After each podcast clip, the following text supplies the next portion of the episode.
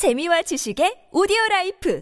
팟빵 안녕하세요. 군사도보입니다. 지난 8월 2일 밤 당장이라도 큰 군사적 충돌이 일어날 뻔했던 대만 인근에서 중국과 미국의 실제 군사적 충돌은 다행히 일어나지 않았습니다만 북한에서는 여전히 한국에 대한 위협을 이어가고 있습니다. 북한이 지난 7월 27일 전승절을 맞아 한국의 대통령 실명을 거론하면서까지 막말을 내뱉으며 위협적인 도발을 일삼고 있습니다. 또한 전부터 풍계리 핵실험장과 다른 장소에서 7차 핵실험을 준비하기 위한 핵 기폭 장치 작동 시험을 하고 있는데요. 미 토니 블링컨 국무장관은 지난 8월 1일 열린 유엔 핵 확산 금지 조약 NPT 평가 회의에서 북한의 7차 핵실험 준비 동향에 대한 활동을 공개적으로 비판했습니다. 북한은 계속해서 불법적인 핵 프로그램을 확대하고 영내에서 지속적인 도발을 계속하고 있다라며 경고했는데요. 반면 북한과 함께 한국을 도발하며 한반도 침공 야욕을 드러내는 중국에서는 북한이 핵실험을 준비하는 동향이 없다고 감싸며 발뺌하고 있는 상태입니다. 하지만 어차피 북한에게 쉽게 말이 통하지 않을 것이란 걸 미리 알고 있던 미국은 이미 북한에 대한 선제 타격 및 공습 준비를 하고 있었던 것으로 드러났습니다. 지난 6월부터 한국에 전개되어 도심 침투 및 요인 제거 등의 훈련을 담당하는 미 육군의 그린벨의 제1공수특전단이 북한을 향한 움직임을 보이고 있는데요. 또한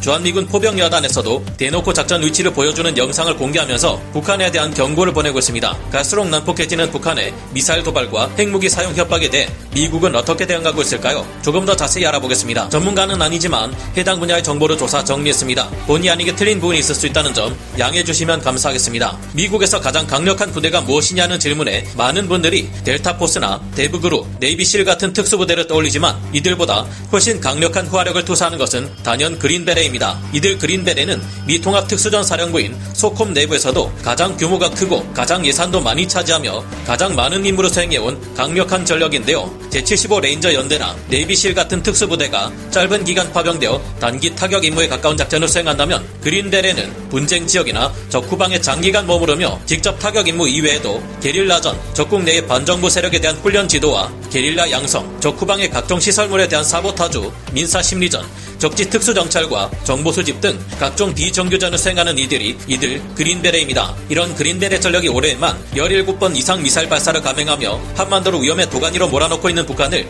타격하려는 정황이 포착되고 있습니다. 지난 7월 19일 오산 공군기지에서 미 육군 그린베레 제1공수특전단과 미 공군의 604 항공지원 작전 비행대는 전술항공통제반 TACP 요원으로부터 근접항공 지원 조정 교육을 받았습니다. 해당 훈련은 주한미 공군 제51 전투비행단의 전투기와 공중 작전 지원대대, 전술항공통제반, TSP 요원이 함께 참가하며 비밀리에 진행되었는데요. 실제로 여기서 의미심장한 사진을 공개하며 시뮬레이션에서의 타격이 어떤 곳을 가리키고 있는지 알 수 있었습니다. 실제로 산속의 군사 시설로 보이는 곳이 타겟이며 화력 유도로 통한 미사일 기지 및 전략적 요충지에 대한 JTAC 훈련을 실시한 것으로 확인되고 있습니다. JTAC이란 합동 최종 공격 통제관의 약자로 특수부대 요원 혹은 조종사들이 실전에서 최종 공격에 대한 통제권을 위임받은 자를 뜻합니다. 간단히 이야기하자면 특전사 요원이 근접 항공 지원을 수행하는 아군의 항공기에게 공습 목표물의 정보와 좌표를 파일럿에게 알려주는 것을 말하는데요. 실제 임무를 수행할 때는 합동 최종 공격 통제관을 동반한 특수부대 병력들이 현장 상황을 좀 더 정확히 파악하여 타격에 알맞은 무기, 무장을 추천하며 최종 공격을 통제합니다. 이렇게 해도 적을 제압하지 못할 경우 재타격 지시를 내려 적을 확실히 박살내고 상황을 종결시키는 역할을 수행하는데요. 쉽게 말해 영화 트랜스포머 1편 초반 장면에서 사막을 걷던 미군들이 적 디셉티콘의 스콜포녹스가 나타나자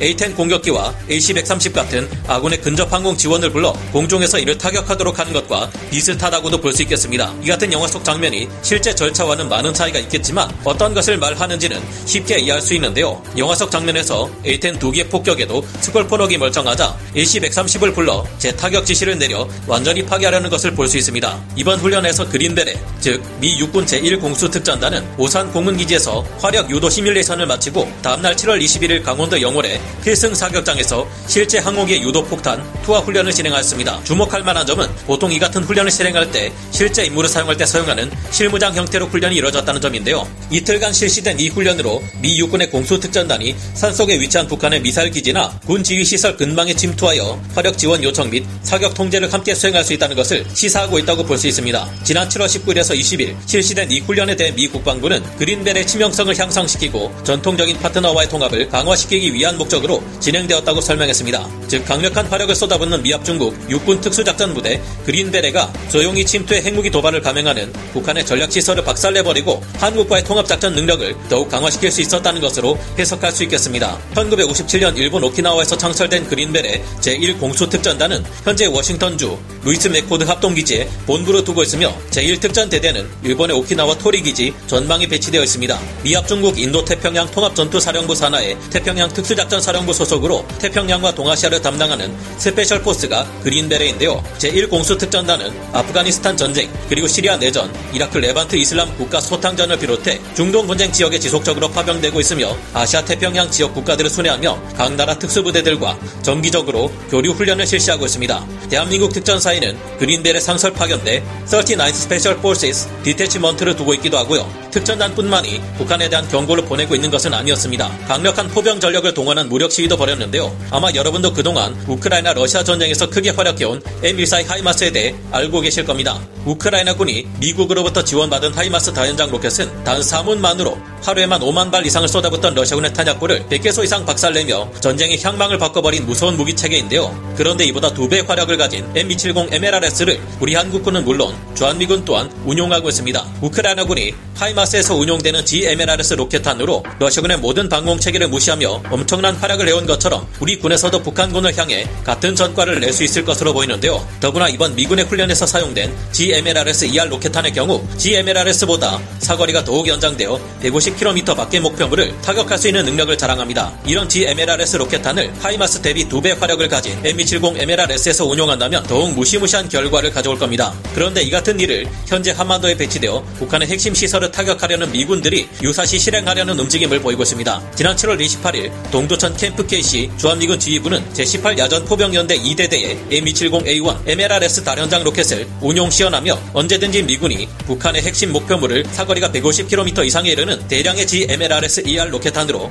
정밀 타격할 수 있다는 것을 보여주었는데요. 해당 영상에서는 최신형 사거리 연장탄 GMLRS ER 로켓을 M270 MLRS 다연장 로켓에 장전하고 방열시키는 모습 그리고 기동하는 모습까지 보여주어 M270 MLRS의 위용을 선보였습니다. 그런데 이 영상을 북한이 무서워할 수밖에 없는 이유는 작전 타겟으로 확인되는 지도에 분명한 목표 지점이 표시되어 있는 것을 확인할 수 있기 때문인데요. 통상적으로 군사작전은 극비 사항이기 때문에 이 같은 포격을 퍼부을 지점이 어디인지에 대해서는 모자이크 처리를 한 채 공개되거나 아예 공개하지 않는 편입니다. 그런데 미군이 이처럼 대놓고 표적 위치를 보여준 것은 북한에게 자꾸 지금처럼 도발을 심화할 경우 직접 이 지역을 노려 타격할 테니 경거망동하지 말라는 경고를 하고 있는 것으로 해석되고 있습니다. 이 영상 속 지도에는 북한의 원산만 일대가 표적으로 스쳐 지나가는 걸로 확인되며 원산의 군사시설 및 특각을 노리고 있는 것으로 보입니다. 특각이란 특별 별장의 의미인데요. 김정은을 비롯한 북한 고위층들의 특각이 원산에 자리 잡고 있다는 것이 이미 여러 번 공개된 바 있습니다. 김정은의 호화 요트가 이 원산의 특각 인근 해안에 정박 중인 모습이 인공위성 사진으로 포착되기도 했었죠. 뿐만 아니라 원산은 2016년부터 북한이 미사일 도발을 감행할 때 자주 활용하고 있는 도시이며 원산 인근의 호도반도 또한 미사일 도발에 애용되는 장소입니다. 뿐만 아니라 원산 국제공항은 화성 10 무수단 미사일의 발사 시험지이기도 했는데요. 북한 공군의 사열식 또는 공군 비행 훈련을 진행하는 것으로도 알려져 있는 곳이 이곳 원산입니다. 그런 만큼 미군이 원산을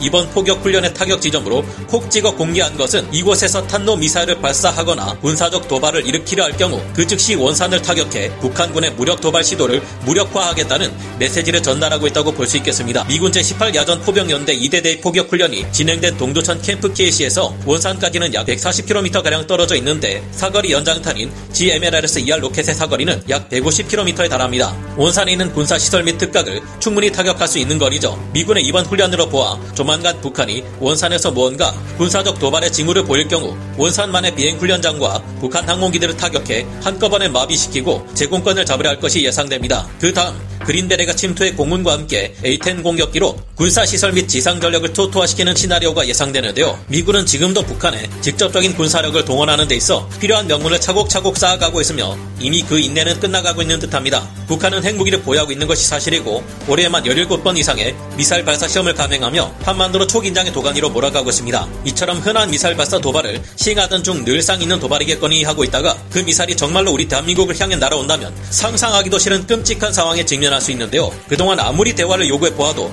가슴 갈수록 더한 군사적 도발로 대답해온 북한의 추가 미사일 발사와 핵실험 도발을 더는 지켜만 볼 수는 없는 상황이 되어가고 있는 것 같습니다. 여러분들은 어떻게 생각하시나요? 빈수레가 요란하다는 말이 있죠. 개들도 항상 작고 약한 쪽이 더 큰 개에게 사납게 굴기 마련인데 이렇게 보니 북한의 수장이란 자가 지레 겁먹어서 한국에 대한 고친 언행을 내뱉고 있는 것 같다는 느낌이 듭니다. 우리 군과 주한미군이 북한의 대담해지는 미사일 도발에 겁먹지 않고 이렇게 잘 대응하고 있는 모습을 보여주니 우리로서는 정말 든든한데요. 오늘도 나라를 위해 힘써주시는 군인분들께 감사드리며 군사 돋보기 여기서 마치겠습니다. 감사합니다. 영상을 재밌게 보셨다면 구독, 좋아요, 알림 설정 부탁드리겠습니다.